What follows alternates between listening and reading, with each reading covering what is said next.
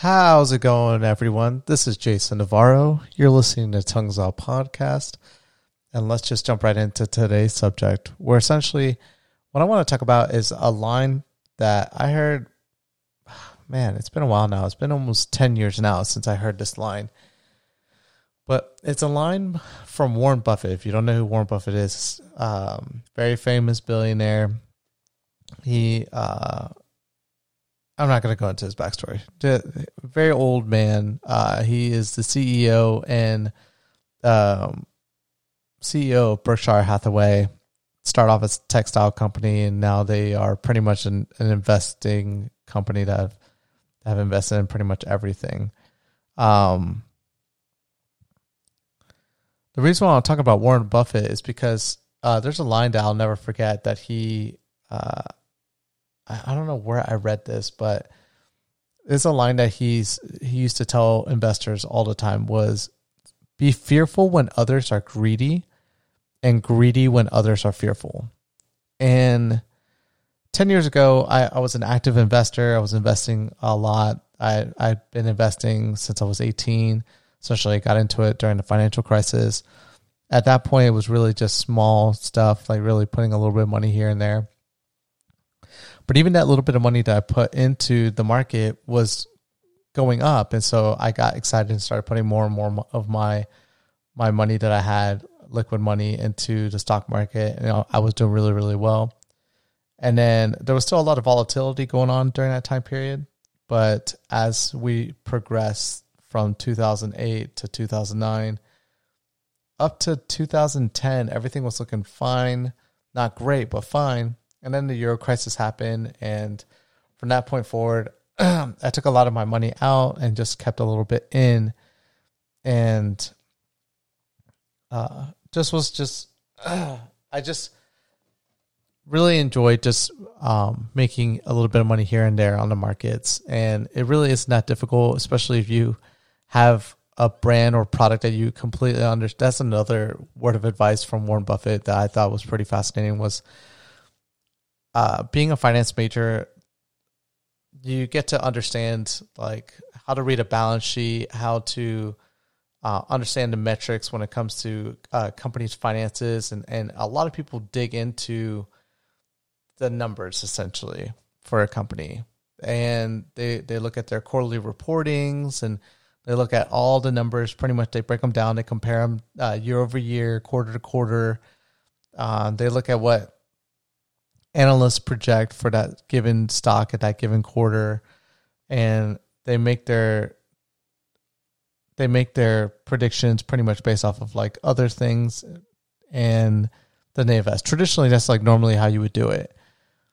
But I always invested kind of how Warren Buffett invested. And he used to tell people uh, don't invest into something by digging into its balance sheets. Essentially, uh, what you would rather do is invest in something that you know already, like a product, not not the finances about something, but a product, something that you use on a daily basis. You can see a lot of value behind it.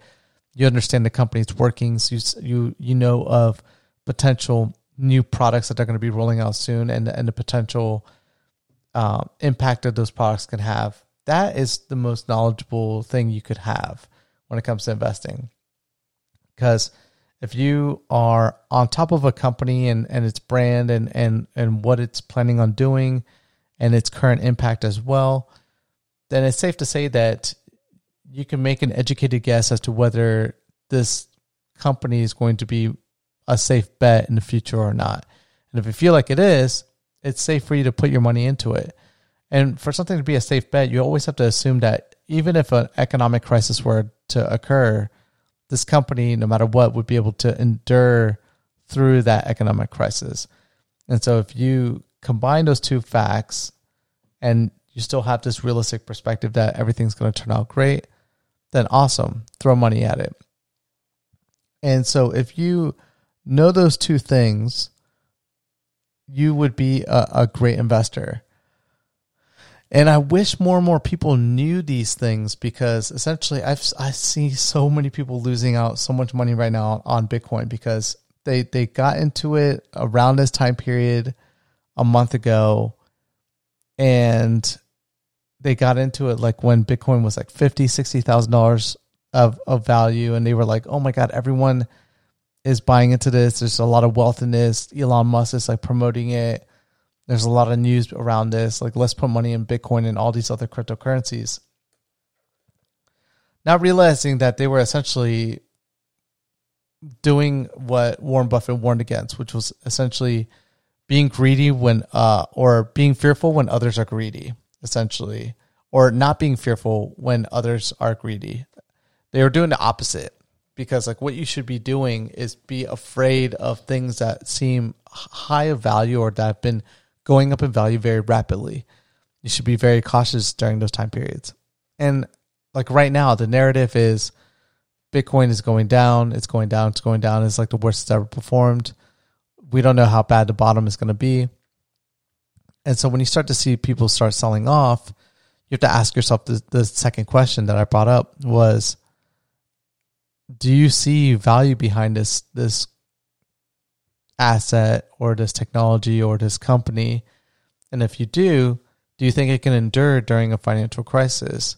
And if so, it should probably be a, a, a wise decision for you to put your money into it. By the way, I want to preface I hate when you like you feel obligated to do this. I am in no way a financial advisor. I do not recommend that you guys just go out and just make the financial decisions based off of what you've heard from uh, a friend or a random person that you've been listening to podcast to.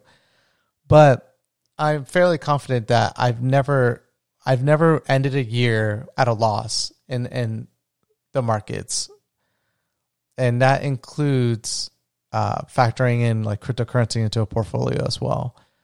I've been very lucky, but year over year, I've always been in, in the green. I've never had a year where I had to file on my taxes that I was, you know, I, I lost money during the markets, and it's been like that since I was in it.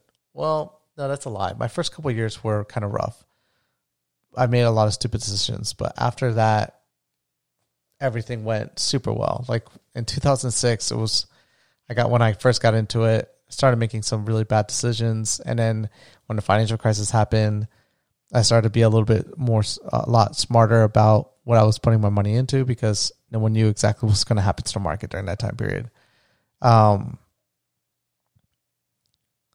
but yeah, I, I just I see this narrative all the time that I just it's so funny because you can tell when like if if you're hearing if you the person are hearing from other people that you should invest into something, it's already too late that one I, I don't know who I heard that from. That's not a Warren Buffett thing, but essentially it's kind of related to the same thing, right?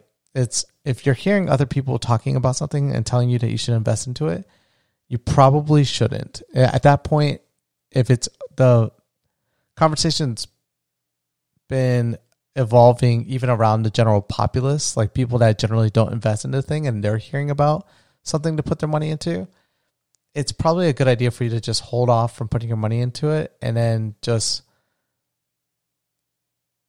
wait to see how it goes. And if you took this word of advice this past year, you would actually be losing potentially a lot of money because the way the markets have been working recently during the pandemic, it's just been all over the place. It really has been with um, Wall Street bets and cryptocurrency and the pandemic and tons of uncertainty. It, it's just been a freaking wild ride, you know, for short sellers and buyers alike. And so, um, if you put a lot of your money into the market a year ago, oh, excuse me, uh, you would you would have killed it by now. I mean, you would have had to invest into really stupid companies, like companies that clearly weren't going to do well during the pandemic. So, but you should never take like a, a anomaly like the pandemic and use that to gauge your performance over the course of what you think is going to be your potential lifespan of investing. That should never be the case. This is a, a fluke year. It's really weird, and it's not going to happen again for quite some time, hopefully, knock on wood. Um, and because of that, you really need to be a little bit more educated about your investing. And I, I feel bad for people that I see on Facebook all the time that are like getting into investing and, and they're heavily investing into like very risky um very risky stock or or they're overpaying for things.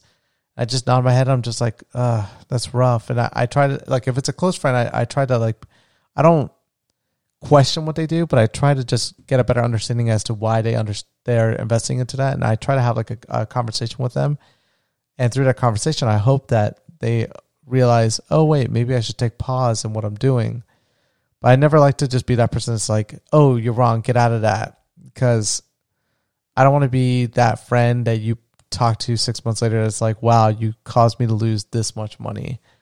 Um, and again, I personally don't care for finances anymore. Like I, I I'm really against it per se.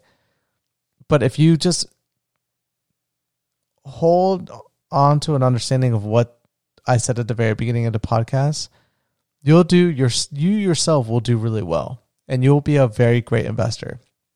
If you're able to uh, minimize your emotions, take your emotions away from investing, uh, learn to invest in the things that you truly understand, and make sure to not invest into things that other people are telling you to invest in, and instead wait until people are running away from something, and then asking yourself, is it really justified for people to be running away from this asset? And if not, then that's a, the best time to buy. And so, um, I'm only talking about this because I, I keep reading article after article after article about how Bitcoin is tanking, is going to continue tanking, and like if it goes under the thirty thousand um, threshold, it's going to go down. It's it's there's the bottom. There's no bottom in sight, pretty much. And I'm just like, this is so stupid. It's all just fear mongering, pretty much, and people are probably just stressed out now for their cryptocurrency. And honestly, I would if I were you and you get really affected by seeing ups and downs, you should not be putting your money in cryptocurrency because that's all it is. It's like the most volatile asset class out there right now. But anyways, that's all I'm going to talk about today. Uh, tomorrow, I actually want to talk about Anonymous. The uh, I don't know the how would you describe Anonymous? I guess they're an organization of, of hackers essentially that have a common belief in, in trying to make the world a better place by revealing or like what's the word I'm trying to use?